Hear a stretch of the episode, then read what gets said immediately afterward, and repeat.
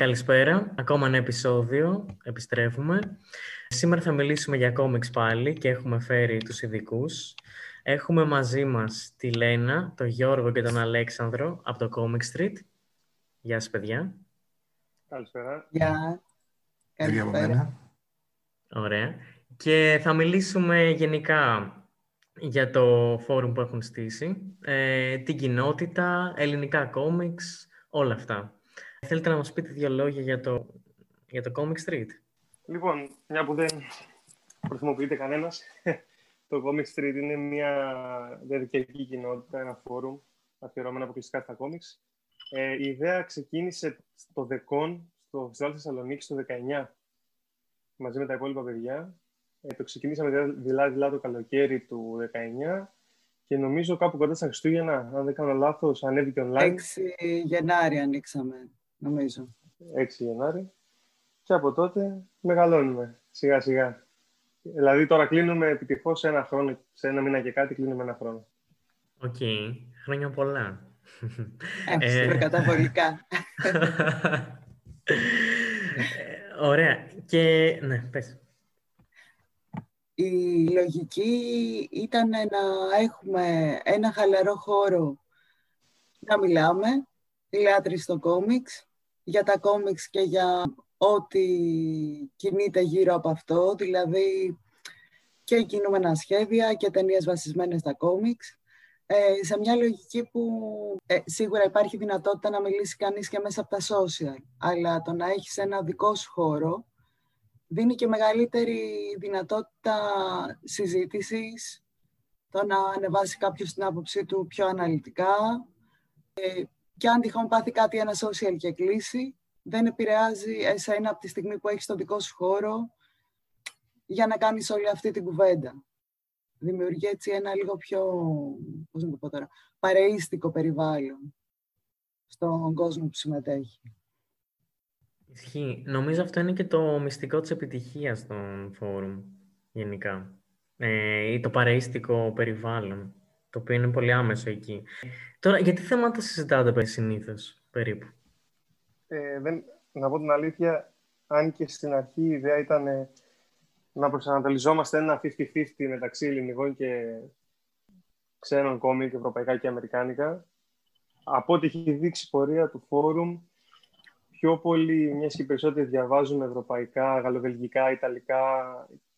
Καλά, υπάρχει και η μερίδα του λέοντος στους ε, υπερηρωικούς πιο πολύ ασχολούμαστε με ξενόγλωσσα κυρίως, αλλά προφανώς όποτε δίνεται ευκαιρία να αγοράσει κάποιος και λόγω των συνθηκών τώρα με, το, με τον κορονοϊό που δεν υπάρχουν τόσα χρήματα για να μπορεί ο άλλος να αγοράζει τόσο συχνά τίτλους, δεν εκδίδονται τόσα πράγματα όσο πριν ένα χρόνο. Όταν βγει κάτι ελληνικό που κάποιος από εμάς, αλλά και οι υπόλοιπα μέλη του φόρουμ πέρα από την αρχική ομάδα, θεωρεί ότι αξίζει τον κόπο, το ανεβάζει μια παρουσίαση πολύ χαλαρά και γίνεται κουβεντούλα από κάτω, χαβαλετζίδι και εννοείται, και σχολιάζουμε. Αλλά ναι, κυρίως comics, λίγο animation, να πω την αλήθεια. Θα το, θα το φτιάξουμε αυτό εν καιρό. Συζητάμε και γεννούμενα σχέδια. Ε, από άνιμε, πολύ λίγα αμερικανικά, θα έλεγα, λίγα δυτικά πράγματα. Disney, ας πούμε, και indie, κινηματογράφο αμερικανικό στο animation, αλλά είμαστε κυρίως comics και έχουμε και κάποιες ενότητες, παράδειγμα γενική συζήτηση, στην οποία έχουμε κουβέντα για βιβλία, για ταινίες ε, live action που βλέπουμε είτε με κόμιξ είτε ενώ σχετίζονται με κόμιξ είτε όχι.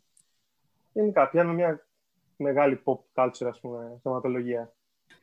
Επίσης, πέρα από τις ε, παρουσιάσεις που νομίζω ότι εντάξει, είναι μοιρασμένες ε, βασικά όχι σε μια λογική του να καλύψουμε όλη την γάμα κομιξικού γούστου, τέλος πάντων, γενικά, αλλά αναλόγως με το τι διαβάζει ο καθένας, τι ενδιαφέρει τον καθένα, ανεβάζει και τις αντίστοιχες παρουσιάσεις. Και αναλόγως τι του κάνει και έχει τυχή την ψή περίοδο. Μπορεί όντως να είναι από ελληνικά καινούρια, ελληνικά παλιά, αμερικάνικα ίνδι επίσης αρκετά και μπορεί είτε να δημιουργηθεί μια παρουσίαση και να γράψει κανείς ότι μου άρεσε αυτό, πέντε λόγια γι' αυτό και να γίνει μια συζήτηση από κάτω, είτε να γράψει το ποιο κόμιξ διάβασα τελευταία, είτε οτιδήποτε τέτοιο. Επίσης υπάρχουν ενότητες για ελληνικά και ξένα blogs, YouTube κανάλια, εσάς, υπάρχουν ε, διάφορες ε, ενότητες.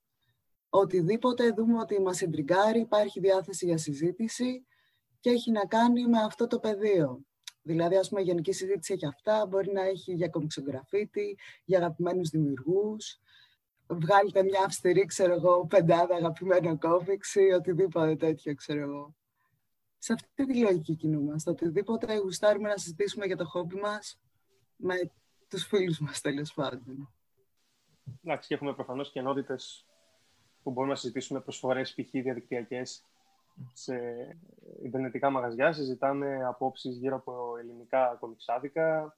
Δηλαδή είναι και επί του πρακτέου πάνω στη, στον τομέα συλλογή. Πολύ ωραίο το φόρουμ, γιατί μπαίνουν ιδέες, έχουμε θέμα στο οποίο ανεβάζει ο καθένας φωτογραφίες από τη συλλογή του. Και είναι το κλασικό θέμα που τρέχουν πολλά σάλια και πολλά δάκρυα επίσης.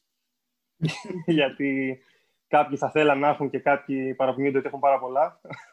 Προφανώς παρείστηκα όλα αυτά, αλλά υπάρχουν μεγάλοι στο φόρουμ, όπως η κυρία εδώ που μιλάει μαζί μας, που έχει μισό σπίτι βιβλιοθήκες και τις ζηλεύουμε όλοι αυτό. Αλλά εντάξει, κάτι κάνουμε κι εμείς. ναι, υπάρχει τόπι κομιξοποζαριέ. Τα καινούργια μας, ξέρω εγώ. Έτσι. Χαιρόμαστε που τα ανεβάζουμε.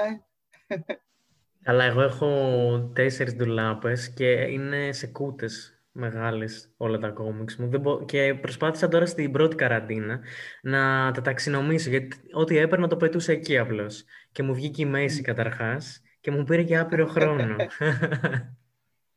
και το πιο ωραίο είναι όταν δεν μπορείς να αποφασίσεις πώς να τα βάλεις.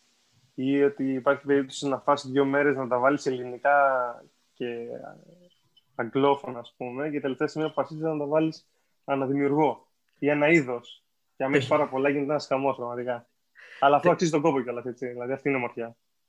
Το χειρότερο είναι ότι ε, έτσι όπως τα είχα βάλει εγώ αρχικά όπου τα πετούσα, ε, είχα βρει δημιουργικούς τρόπους ώστε να χωράνε πολλά σε ένα κουτί. Άμα τα βα... με το που άρχισε η ταξινόμηση, εκεί ήταν τα προβλήματα. Γιατί αν μια κούτα είχε μόνο τους τρεις δημιουργούς, ε, δεν γέμιζε. Μετά, άμα έπρεπε να βάλεις άλλον έναν, δεν χωρούσε ολόκληρος και είναι θέμα. Έχει ή trades, ε, album τέλος πάντων, προτιμάς να συλλέγεις; Ε, album, ξεκάθαρα. Ναι. Και τα trades ε, μαζεύω μόνο συγκεκριμένα που έχουν αυτά με τα ωραία εξώφυλλα, επειδή έχω πολύ κόλλημα με αυτό. Αλλά γενικά παίρνω όλη την ιστορία μαζί μου, τις πάει να διαβάζω σε συνέχεια. Θέλω να το διαβάσω όλο. Χάνω την υπομονή μου. Εσείς; Εγώ, εγώ, ε, εγώ προτιμάω γενικά τα trades και όχι τόσο πολύ τις πιο μεγάλες εκδόσεις Omnibus και αυτά, γιατί δεν με βολεύουν στο διάβασμα. Να διαβάζω γύρω στο, στο κρεβάτι, οπότε προτιμώ είτε τα rates τα απλά, είτε ας πούμε πιο, πιο μεγάλες εκδόσεις, αλλά όχι σε, ε, τόσο, τόσο μεγάλο όσο τα Omnibus, ας πούμε, τα books π.χ. που βγάζει η Vertigo ή κάτι τέτοιο, που και πάλι μπορεί να είναι soft, soft cover, ξέρω εγώ, ή, ή σε σκληρό, αλλά πάλι σε μικρό μέγεθος, ας πούμε, όχι πολύ, πολύ ογκώδη. Ε, εγώ κυρίως παίρνω συλλεκτικές εκδόσεις όσο το δυνατόν, δηλαδή μου αρέσουν πάρα πολύ τα, τα library, deluxe, κάποια omnibus, αλλά μπορεί, έχει τύχει να πάρω και διάφορα trade σε φάση ότι βιάζομαι να το έχω στο χέρι μου και δεν θέλω να καθυστερήσω να διαβάσω μια σειρά. Ε, υπάρχουν κάποια που μπορεί να πάρω υπογεγραμμένα από τους δημιουργούς Οπότε μετά συνεχίζω στο φορμά που το πήρα αρχικά. Αν κάποιο τεύχος έχει γαμάτο εξώφυλλο και με ιντριγκάρει, ναι, μπορεί να το πάρω. Κάποια variants δηλαδή που μου άρεσαν πάρα πολύ τα έχω τσιμπήσει και βοηθάνε και στα signings αυτά, μεταφέρονται πιο εύκολα, άμα χρειαστεί. Ε, είναι διάφορα, αλλά τα τεύχη είναι το μικρότερο μέρος της συλλογής μου. Μ' αρέσουν πολύ να τα βλέπω σε άλλους, απλά μου είναι δύσκολη η αποθήκευση, ενώ τα άλλα μπαίνουν στη βιβλιοθήκη, ε, πολύ πιο κομπλέτσι, τα βλέπω, τα χαίρομαι, τα χαϊδεύω, τα μυρίσω κτλ. Ε, αυτό. Εδώ να κάνω μια παρένθεση σε αυτό που λέει η Λένα. Η Λένα είναι ο τύπος που θα σκάσει σε φεστιβάλ κόμιξ με τρεις βαλίτσες, μία με πράγματα, τη μικρή, και δύο με νίγκουνα στα χέρια σου. Έχουμε πάει στη Θεσσαλονίκη, για να λέμε, τα λέμε όλα. Έχουμε πάει στη Θεσσαλονίκη που ήταν δύο χρόνια σχεδόν, ενάμιση. Και έχει σκάσει με βαλιτσάκι που έχει μέσα 30 τόμους, 25. Και λέει: Αυτή η 20 είναι δική μου και οι άλλοι 5 είναι του αγοριού μου, είναι των φίλων μου, θα με υπογράψω. Και ήταν με βαλιτσάκι στο φεστιβάλ. μισές μέρες. Έτσι. Εντάξει, δεν πολύ βολεύει. Αλλά και εγώ είμαι της άποψης ε, των παιδιών με τεύχη, δεν τα πάω πολύ καλά. Έχω κάποια, λίγα, πολύ λίγα, του στυλ 50-60 τεφκάκια αμερικάνικα, max, από Image, Dark Horse κυρίως, μηδέν υπερηρωικά, τα οποία τα παίρνω κυρίως για τα εξώφυλλα, τα variant. Αν μου αρέσει κάτι εννοώ εμφανισιακά, όχι επειδή είναι συλλεκτικό ή κάτι. Άμα μπούμε στο τρυπάκι να πουλάμε για να βγάλουμε λεφτά από τα κόμιξ, γίναμε. κυρίως μου αρέσουν κάποια λίγα τεφκάκια που έχω πάρει και ούτε τα trade είναι πολύ φαν. Γιατί αν και είναι το πιο βολικό σε αναλογία μεγέθους και ευκολίας στην ανάγνωση, είναι ελαφριά. Μ' αρέσει η κυρίλα που έχει το hardcover.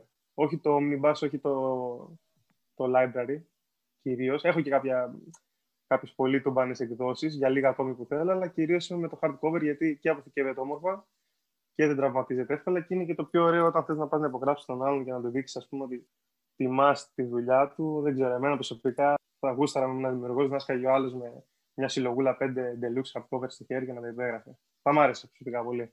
Οπότε και εγώ είμαι υπέρ αυτό. Ωραία, για πες μας τώρα, γιατί δεν διαβάζεις περιρροϊκά. Ήρεμα ρωτάω. Εγώ προσωπικά. ναι, για πες. Όχι, δεν είμαι καθόλου αυτούς τους τύπους που θα σνομπάρουν ως ε, υπερβολικά mainstream, ας πούμε, ή απλοϊκά καθόλου.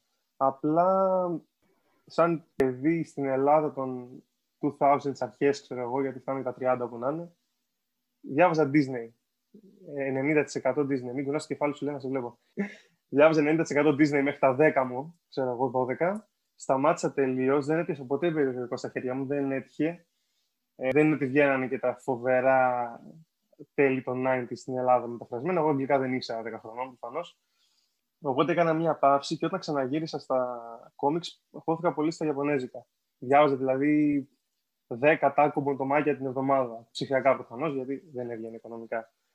Οπότε από τη φάση του περιοδικού δεν πέρασα ποτέ. Όταν άρχισα να ψάχνω με περιοδικά, είχα έμπαινα και σε ξένα forums και τα λοιπά και διάβαζα πολύ συγκεκριμένα runs Infinity Gauntlet, κάποια λίγα του Wolverine, Deadpool, αλλά πολύ συγκεκριμένα. Κυρίως γαλλοβελγικά, που είναι και η μεγάλη μου αγάπη, όπως και του Γιώργου, ελπίζω ακόμα. Και indie Αμερικάνικα, Image, Dark Horse, λίγα Dynamite, τέτοια πράγματα, κυρίως. Αλλά, OK, okay, για να είμαστε λίγο ειλικρινείς και για να μην κρατάω και όλο το χρόνο για τα παιδιά, τα υπερηρωικά μέχρι τέλη των 70s ήταν σε επίπεδο σενάριου για μένα πάντα. Ναι, μεν απολαυστικά στα μάτια ενός παιδιού, αλλά δεν ξεπερνάνε το φράγμα των 15-20 χρονών. Δηλαδή, Silver και Golden Age, εγώ προσωπικά δεν μπορώ να τα διαβάσω. Ούτε σαν σχέδιο, μου φαίνεται υπερβολικά παλιακό, ούτε σε σενάρια. Από, από το 80 και μετά, που για να κερδίσουν την κούρσα έπρεπε να σοβαρέψουν λίγο και χώθηκε και ένας Μίλλερ στη μέση, ένας Μουρ και βγάλανε πράγματα εξωφρενικά για την εποχή, πάντα. Ε, ναι, από εκεί και πέρα, εντάξει, βγήκαν φοβερά ε, super hero πράγματα. Ισχύει αυτό ε, που λες εν μέρη. Ε, δηλαδή τα αρχικά υπερηρωικά ήταν ξεκάθαρα προς παιδικό κοινό και ο Μίλλερ όντως τα σοβάρεψε και ο Άλαν Μουρ.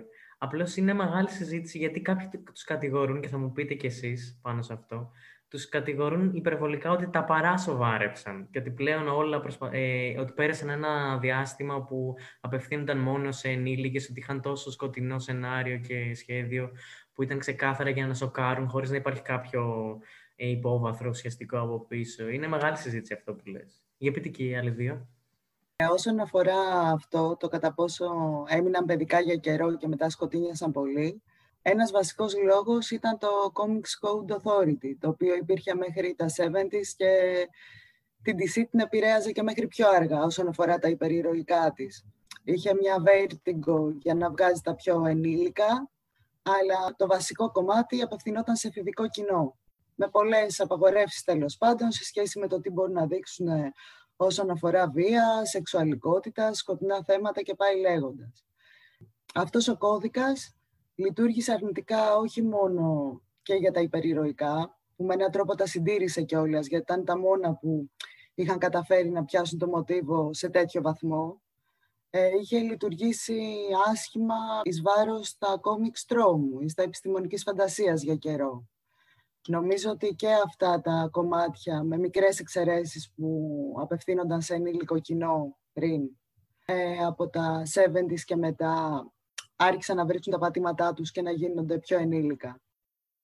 Τώρα και εγώ όσον αφορά τα υπερηρωικά, συνήθως ε, διαβάζω ολοκληρωμένα runs των δημιουργών που γουστάρω κυρίως.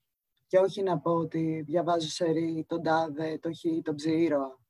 Δηλαδή αυτό με δυσκολεύει. Με ενδιαφέρει περισσότερο η προσέγγιση σε κάθε ήρωα από δημιουργούς που εκτιμώ το γράψιμό τους και το σχέδιό τους. Έχω την εντύπωση από την ενασχόλησή μου με τα κόμιξ μέχρι σήμερα ότι σε όλα τα είδη, σε κάθε είδος, ό,τι και αν προτιμάει κανείς, μπορεί να βρει εξαιρετικά αριστουργήματα, ρε παιδί διαμάντια και απαράδεκτα πράγματα, πραγματικά σε όλα τα είδη.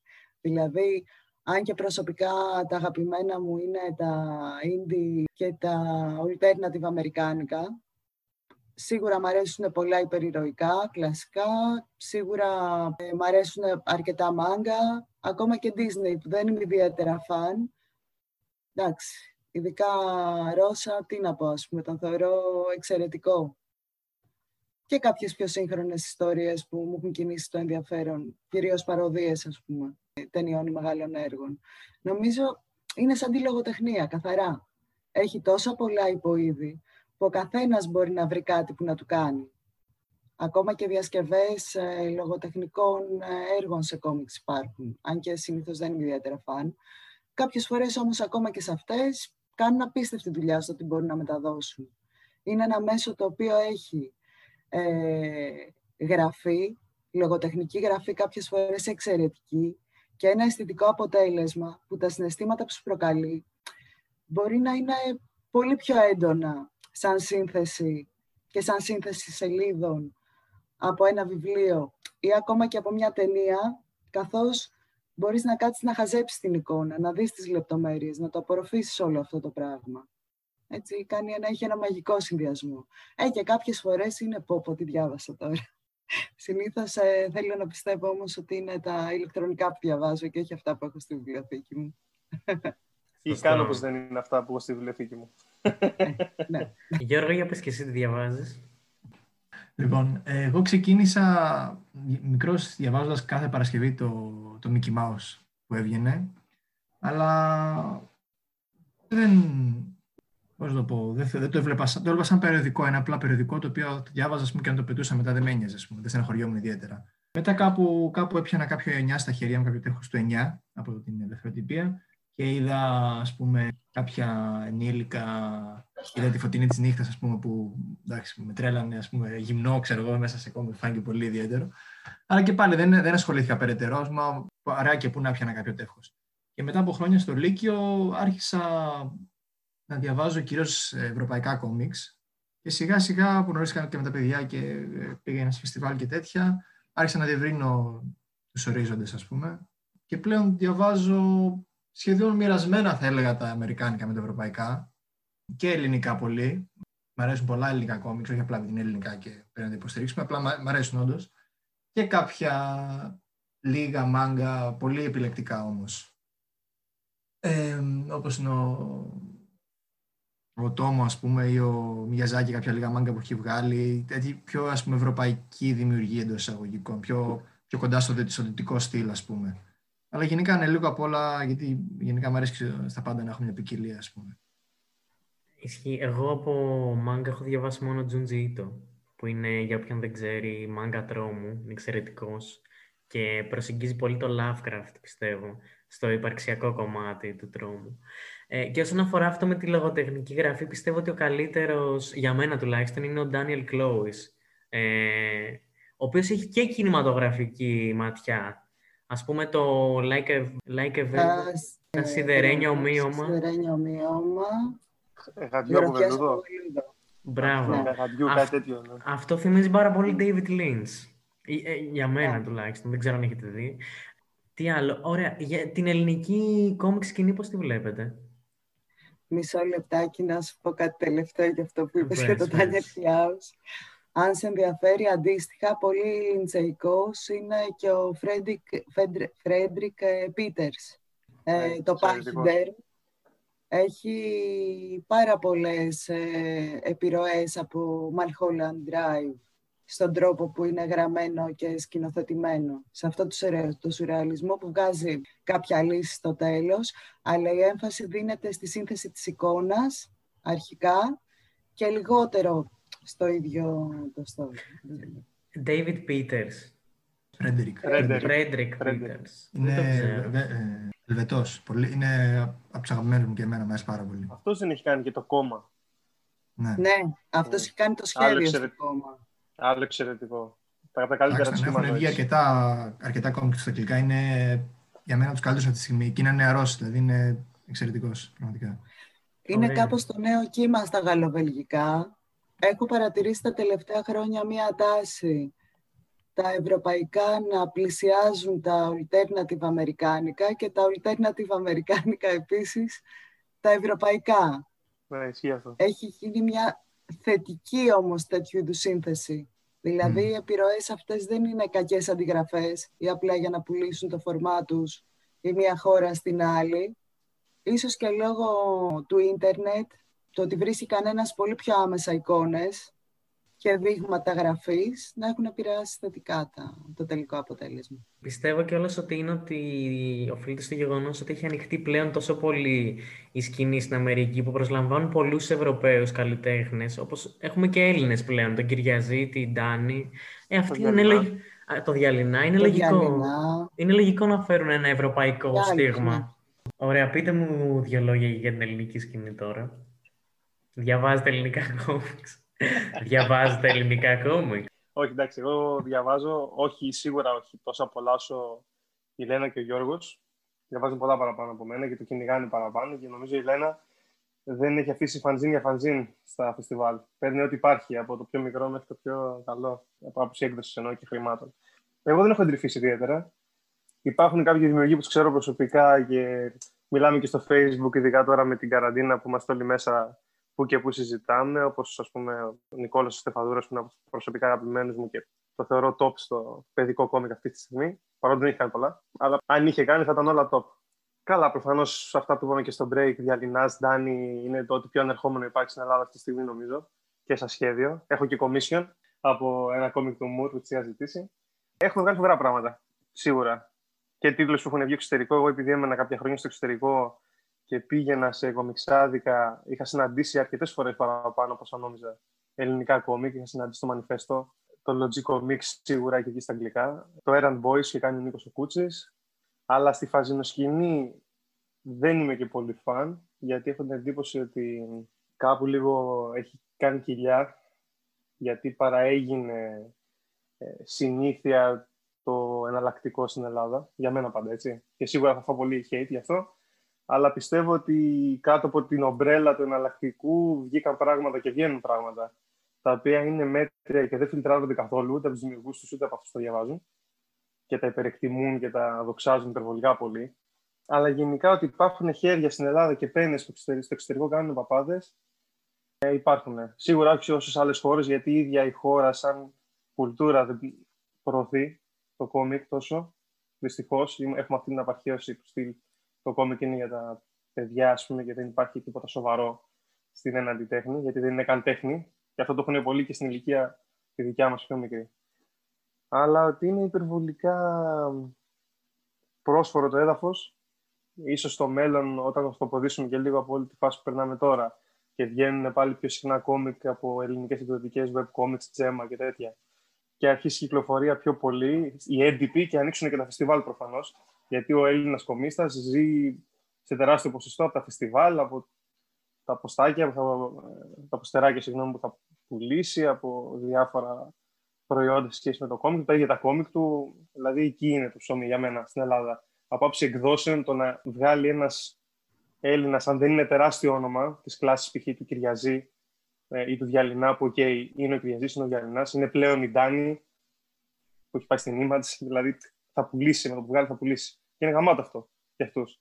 Αλλά άμα δεν είσαι αυτός, δεν είσαι σε ένα top 10 ονομάτων που τους ξέρουν και άτομα που δεν ασχολούνται πολύ, να φας ψωμί στην Ελλάδα από αυτό δεν τρως. Οπότε πιστεύω ότι θα πρέπει να ξεκινήσουμε να τρώμε ψωμί από αυτό, όσοι ασχολούνται ενώ επαγγελματικά.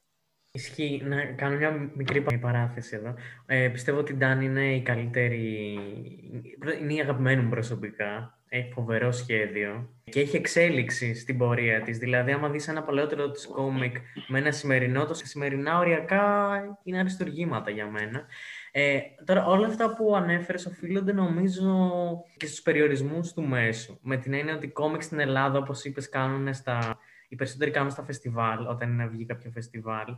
Και συνήθως κάνουν ένα μικρό κομιξάκι πόσων σελίδων. 10, 20. Ε, οπότε έχουν περιορισμένες δυνατότητες ιστορίες και γι' αυτό ίσως κάποιοι καταλήγουν ε, σε κάτι πιο σουρεαλιστικό, κάτι πιο αφηρημένο, δεν ξέρω. Ε, πάντως, ε, εγώ προσωπικά είμαι αισιόδοξο. Ε, γίνονται κινήσεις.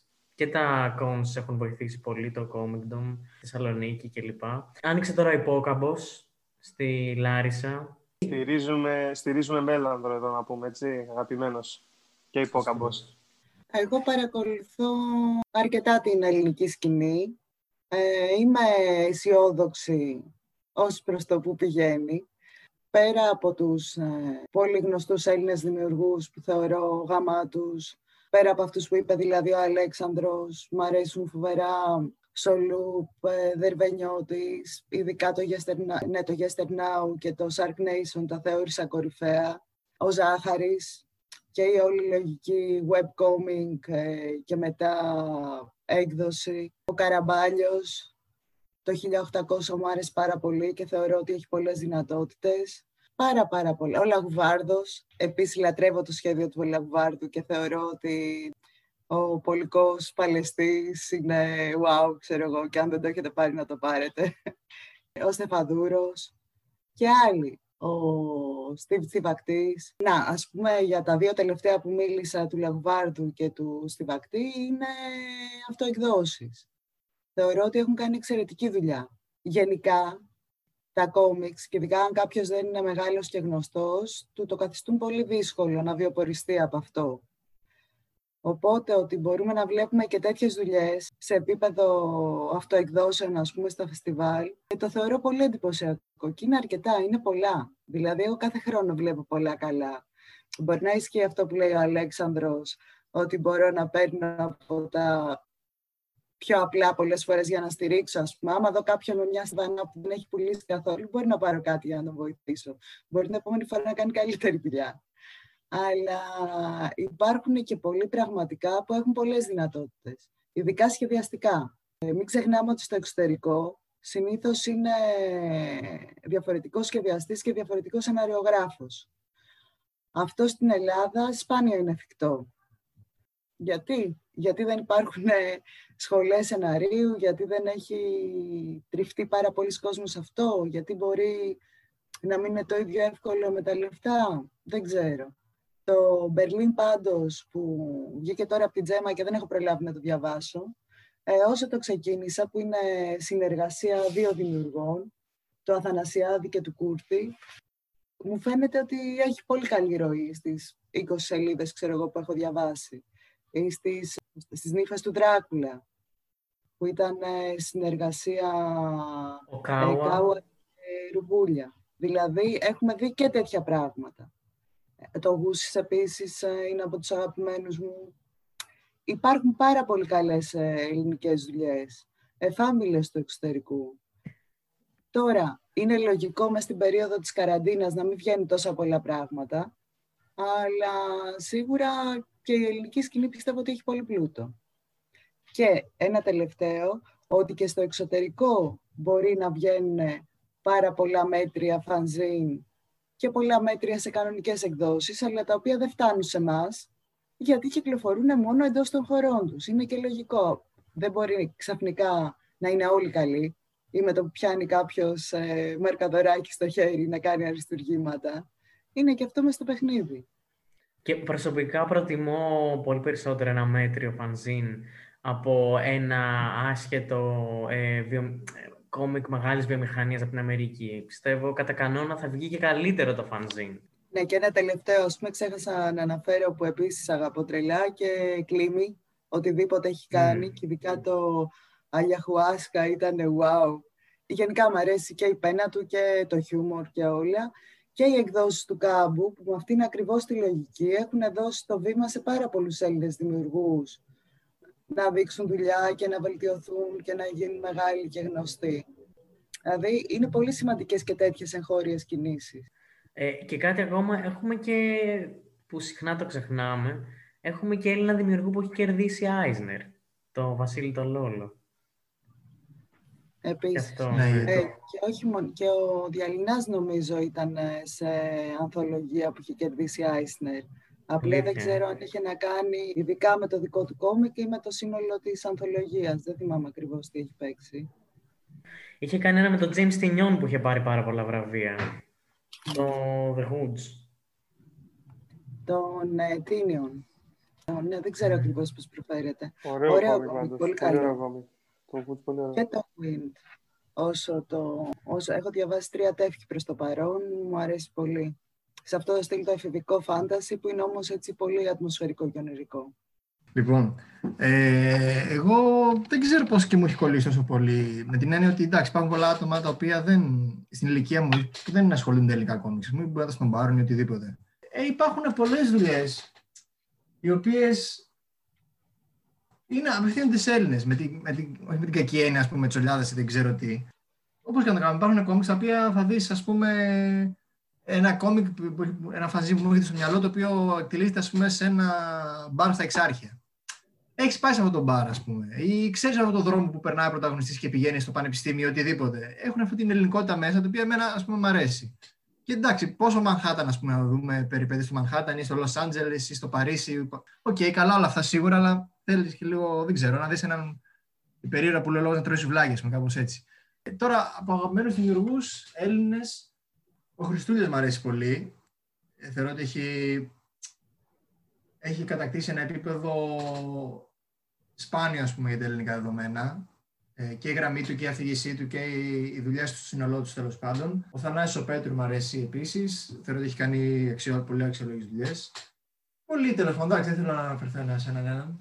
Αλλά αυτό που εγώ έχω παρατηρήσει τα τελευταία χρόνια, ε, δύο-τρία χρόνια ίσως, ε, έχει αρχίσει να, να αυξάνεται το κοινό.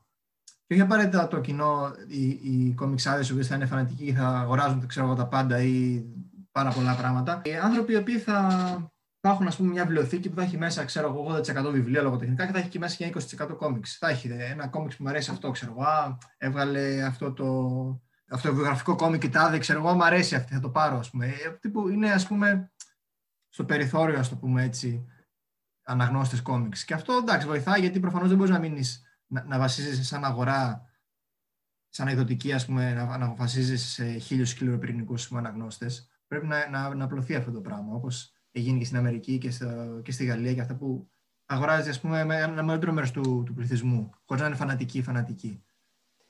Ε, αυτό που έχω παρατηρήσει τα τελευταία δύο-τρία χρόνια περίπου είναι ότι έχει αρχίσει να αυξάνεται το, το κοινό, ας πούμε, το αναγνωστικό κοινό, όχι απαραίτητα των, των των φανατικών σκληροπυρηνικών κομιξάδων οι οποίοι θα, θα, αγοράσουν, ας πούμε, θα αγοράζουν με το κιλό ας πούμε, τις εκδόσεις που βγαίνουν, αλλά ανθρώπων οι οποίοι ε, θα διαβάζουν ας πούμε, λογοτεχνία ή οτιδήποτε άλλο και θα, μαζί με αυτό θα ασχολούνται, θα διαβάσουν και δύο-τρία κόμιξ που τους έκαναν κλικ ή που κάποιος φίλος τους έχει συστήσει ας πούμε, και μπορεί να τους αρέσει.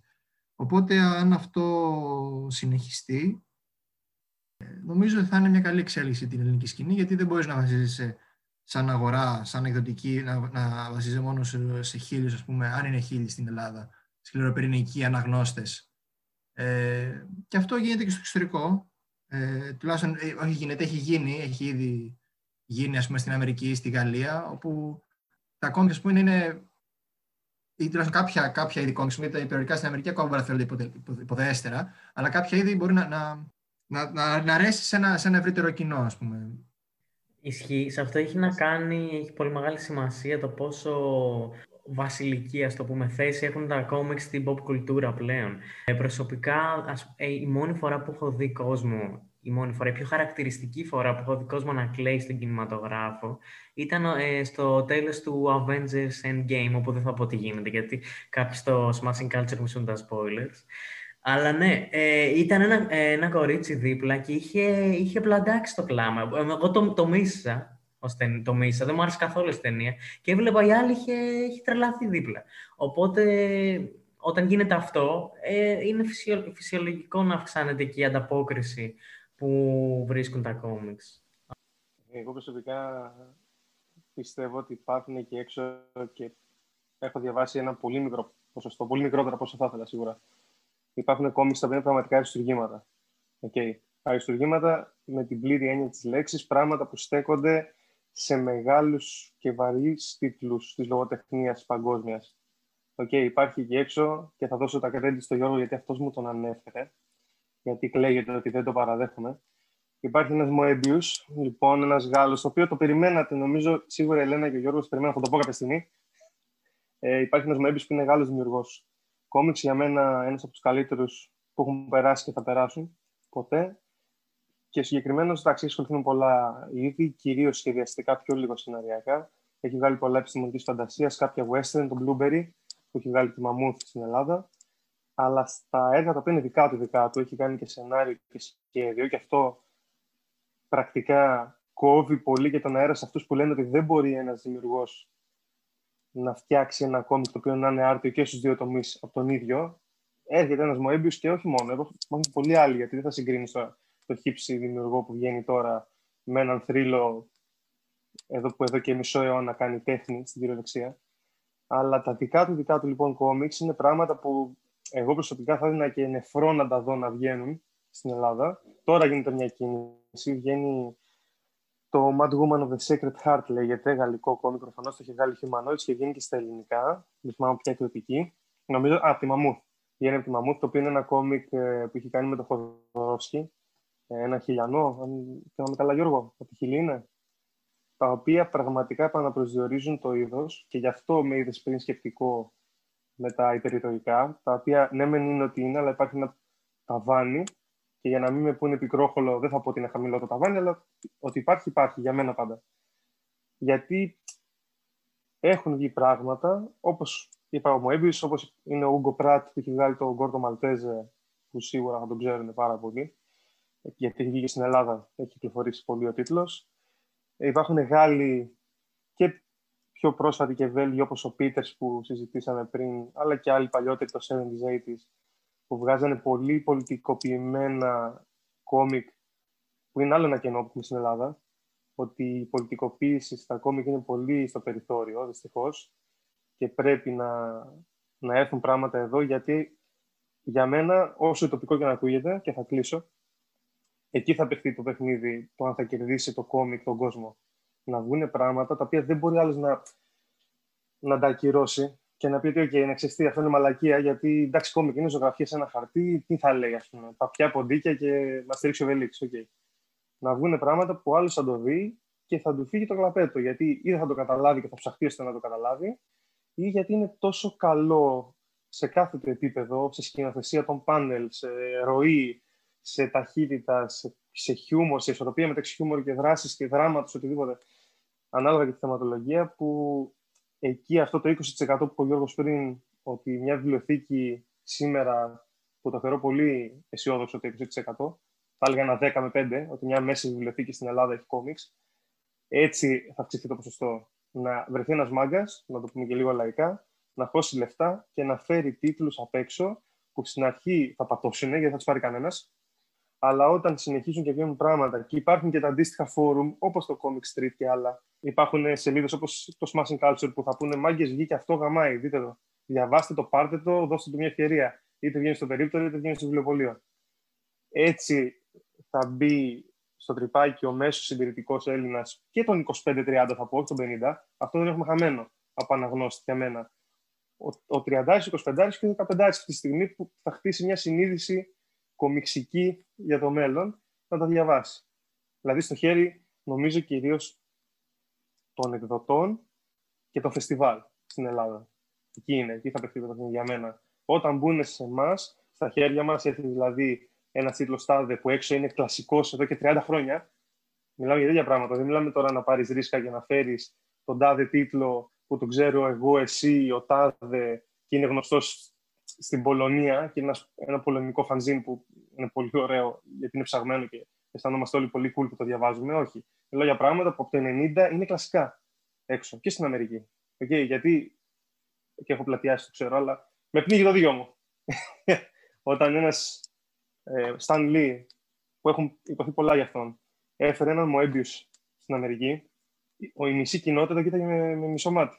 Και λέει ποιος είναι αυτός ο μουρλός Γάλλος με τα μαλλιά που πετάνε, η απομίμηση ο Einstein, ας πούμε, που κάνει κάτι τέρατα με προβοσκίδες και κάτι βαρεμένους τύπους με, με φαλικές μάσκες, ξέρω εγώ, στη Γαλλία. Και θα έρθει εδώ να μας πει τι αυτός. Και έκανε Silver Surfer και είναι ένα από τα καλύτερα Silver Surfer κόμικ που έχουν βγει ever, ξέρω εγώ, έτσι. Και τους σχεδίασε ο Moebius. Και ο Stan Lee το έχει πει και μόνος του, σαν να κάνω συνέντευξη, ότι έβαλε πολύ λίγο χέρι στη σκηνοθεσία. Οπότε, αν μπορούν να γυρίσουν πλευρό οι Αμερικάνοι, σίγουρα μπορούν και οι Έλληνες. Αυτό. Βέβαια, ε, θα είμαι πολύ σύντομος. Κάτι πολύ περίεργο, περίεργο, αξιόπερίεργο που έχω δει είναι ότι πολλοί κόσμος ε, δεν αγοράζει τα μεταφρασμένα ξένα. Πάει κατευθείαν στην πηγή, παίρνει το ξενόγλωσσο. Και εδώ έχει πάλι να κάνει η σημασία του κόμικ ως συλλεκτικό item, που δεν την έχει το βιβλίο, ας πούμε, τόσο πολύ. Οπότε είναι πολύ σύνθετο θέμα. Πιστεύω ότι το παιχνίδι παίζεται κυρίως στο φεστιβάλ. Εγώ προσωπικά διαβάζω πολλά μεταφρασμένα, γιατί μου αρέσει να διαβάζω. Ε, τα αγγλικά με κουράζουν από ένα σημείο και μετά, ειδικά άμα είναι κάτι πολλές σελίδες, το παίρνω μεταφρασμένα. Τώρα του Chloe, την υπομονή, την πήρα από το οξύ. Ε, συμφωνώ πολύ σε σχέση με τα φεστιβάλ και θεωρώ ότι είναι τα φεστιβάλ που σε μεγάλο βαθμό έχουν νομιμοποιήσει τα κόμιξ στο ελληνικό κοινό σαν κομμάτι της pop κουλτούρας περισσότερο από οτιδήποτε άλλο. Ε, δεν είμαι σίγουρη για το αν οι ταινίες βοηθάνε τόσο τις πωλήσεις των κόμιξ των αντίστοιχων, γιατί ε, έχουν και λίγο διαφορετικό φορμά έτσι κι αλλιώς και το, το αμερικάνικο υπερηρωικό δεν είναι και το πιο εύκολο είδος να ξεκινήσει κανείς αφού του έχει δει μια ταινία. Μπερδεύονται αρκετά. Αυτό το έχω δει αρκετά επειδή έχω δουλέψει παλιότερα και σε κομιξοβιβλιοπωλείο και έχω δει ότι πάντα λέγανε, ωραία, από πού αρχίζω. Θέλω το Spider-Man 1. Είναι λίγο δύσκολο να αντιληφθεί κανείς πώς δουλεύει αυτό, πώς ε, μπορεί κάποιος να διαβάσει συγκεκριμένα runs και να προχωρήσει οτιδήποτε τέτοιο. Ε, επίσης, πιστεύω ότι έχουν κάνει αξιόλογες προσπάθειες ε, οι Έλληνες εκδότες να φέρνουν και τίτλους γνωστούς και κλασικούς. Ε, όσον αφορά αυτό που λες ότι πολλοί κόσμος ε, προτιμά πρωτότυπες εκδόσεις, σίγουρα παίζει ρόλο το θέμα του συλλεκτικού item, δεν το συζητάω, αλλά σίγουρα παίζει και μια καχυποψία στο κατά πόσο θα ολοκληρωθεί ένας τίτλος. Για παράδειγμα, ε, βγήκε ο πρώτος τόμος του Preacher, δεν βγήκε δεύτερος τόμος του Preacher. Βγήκε, βγήκε πρώτος τόμος Λοκαντική, δεν βγήκε δεύτερος. Βγήκε, βγήκε πρώτος τόμος Σάγκα, δεν ξέρω πότε θα βγει και αν θα βγει ο επόμενος. Το ίδιο και στο Fables. Ε, το ίδιο και στο American Vampire. Δηλαδή, κάποιος που θα πάρει τον πρώτο τόμο και θα δει μία-δύο φορές ότι δεν θα υπάρχει συνέχεια, ε, θα πάει κατευθείαν στο αγγλικό. Και είναι λογικό. Εδώ πέρα το Sandman ξεκίνησε να βγαίνει κάποια στιγμή αρκετά παλιότερα με τον αποτυχημένο κατά τη γνώμη μου τίτλο «Μάγος». Και δεν, δεν είναι ότι δεν έχουν γίνει προσπάθειες. Το θέμα είναι ότι δεν υπήρχαν και δυνατότητες να στηριχτούν αυτές οι προσπάθειες. Εγώ ευελπιστώ ότι όσο συνεχίζουν τα φεστιβάλ, ε, σιγά σιγά θα ανεβαίνει το ενδιαφέρον.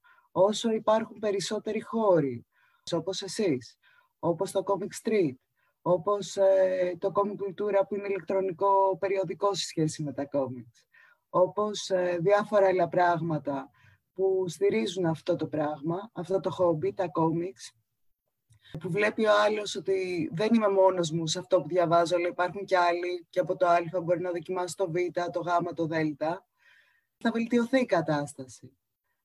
Υπάρχει κάτι που θα θέλετε να ακουστεί, οπωσδήποτε; Ε, κάτι για το Comic Street που δεν αναφέραμε στην αρχή, ε, ότι το Comic Street έχει αυτή τη στιγμή γύρω στα 340 μέλη, νομίζω, ε, που είναι γραμμένοι και συμμετέχουν, μπορούν να συμμετέχουν στη συζήτηση, αλλά ταυτόχρονα είναι φόρουμ ανοιχτό σε όλους. Δηλαδή κάποιος μπορεί να διαβάσει μια παρουσίαση από τη σελίδα στο Facebook, να την ανοίξει, να την ε, διαβάσει. Ε, μπορεί να το χαζέψει οποιαδήποτε στιγμή και εξωτερικά. Δηλαδή η επισκεψιμότητα είναι πολύ μεγαλύτερη από τα ήδη γραμμένα μέλη τα οποία θέλουν να γράψουν, να συμμετέχουν τέλος πάντων στην κουβέντα. Το οποίο το βλέπω θετικά όσον αφορά το ενδιαφέρον του κοινού ε, για παρουσιάσεις και για θέματα σχετικά με κόμιξ. Ε, αυτό επίσης που γουστάρω τρελά όσον αφορά το Comic Street είναι η ισχυροποίηση της παρέας. Αυτό, δηλαδή όταν προ-καραντίνας ε, βγαίναμε όλοι μαζί συχνά, πηγαίναμε για μπύρες, τα λέγαμε από κοντά, ε, ανταλλάσσαμε, ξέρω εγώ, από μαζικές παραγγελίες που μπορεί να είχαμε κάνει σε κομιξάδικα στο εξωτερικό. Είναι πολύ όμορφο αυτό το στοιχείο της κοινότητας και της ανταλλαγής ιδεών, είτε στο live, είτε μέσα από μια ιντερνετική πλατφόρμα. Και είναι ωραίο να κυκλοφορούν ιδέες και να υπάρχει αλληλοστήριξη σε διάφορα κομμάτια που πρακτικά είναι διαφορετικές πλευρές του ίδιου πράγματος. Να προσθέσω και εγώ κάτι στο που λέει ένα μικρό. Ε, αυτό το οποίο, χωρίς να βλογάμε τα γένια μας για το φόρουμ, αυτό το οποίο είναι πολύ ωραίο και επειδή όλοι γυρνάμε λίγο-λίγο στο ίντερνετ και ξέρουμε πόσο σφαχτήρι είναι και πόσο το κρατάνε στη γωνία άμα πεις μια unpopular άποψη και πεις ότι τι να μου αρέσουν τα Disney. Λέω παράδειγμα, θα βγει ο χυψίνα επιγραφικό ή παλιακό ή οτιδήποτε. Αυτό το οποίο είναι πολύ ωραίο στο φόρουμ είναι ότι μπαίνεις και γουστάρεις τα comics, τελεία. Είτε αυτό είναι web comics, είτε είναι ελληνικά ξένα, οποιοδήποτε είδος, οποιαδήποτε θεματολογία, αρκεί να γουστάρεις τα comics και να έχεις όρεξη να συζητήσεις για αυτά και να, να ρωτήσεις πράγματα, να προσθέσεις πράγματα. Προφανώς κανένας ποτέ δεν πρόκειται να υιοθετήσει το ρόλο του ειδήμονα. Okay. Όλοι χομπίστες είμαστε και διαβάζουμε για, τη, για την κάβλα μας και γιατί κουστάρουμε. Να χαλάμε ένα σκασμό λεφτά, στην κυριολεξία. Σαν κόμιξ, έτσι, μια... έχουμε πεινάσει, έχουμε γαμάτα ακόμη και δεν έχουμε πάρει ένα σουλάκι. Αλλά είναι αυτό, είναι αυτή η κοινή αγάπη που είναι πολύ ωραία. Χωρίς ανταγωνισμούς, χωρίς αντιπαλότητες, χωρίς ποιος την έχει μεγαλύτερη και ποιος διαβάζει πιο ψαγμένα πράγματα και ποιος διαβάζει οτιδήποτε. Okay. Γουστάρει ο ένας το τάδι και ο άλλο το δίνα και αυτό αρκεί και προσκαλούμε τον οποιοδήποτε προφανώς να έρθει να μας γνωρίσει από κοντά εισαγωγικά και να τα πούμε για οτιδήποτε έχει να κάνει με κόμιξ και όχι μόνο. Ωραία. Κάπου εδώ θα τελειώσουμε για σήμερα. Ευχαριστούμε πολύ τα παιδιά του Comic Street που ήρθαν να τα πούμε. Ε, βρείτε τους και όλα αυτά που συζητήσαμε εδώ θα τα συζητήσετε και στο Comic Street. Εμάς μπορείτε να μας βρείτε, υπενθυμίζουμε, στο YouTube, στο Spotify και στο Facebook. Κάντε subscribe για περισσότερα επεισόδια. Ευχαριστούμε πολύ. Και εμείς ευχαριστούμε. Να είστε καλά.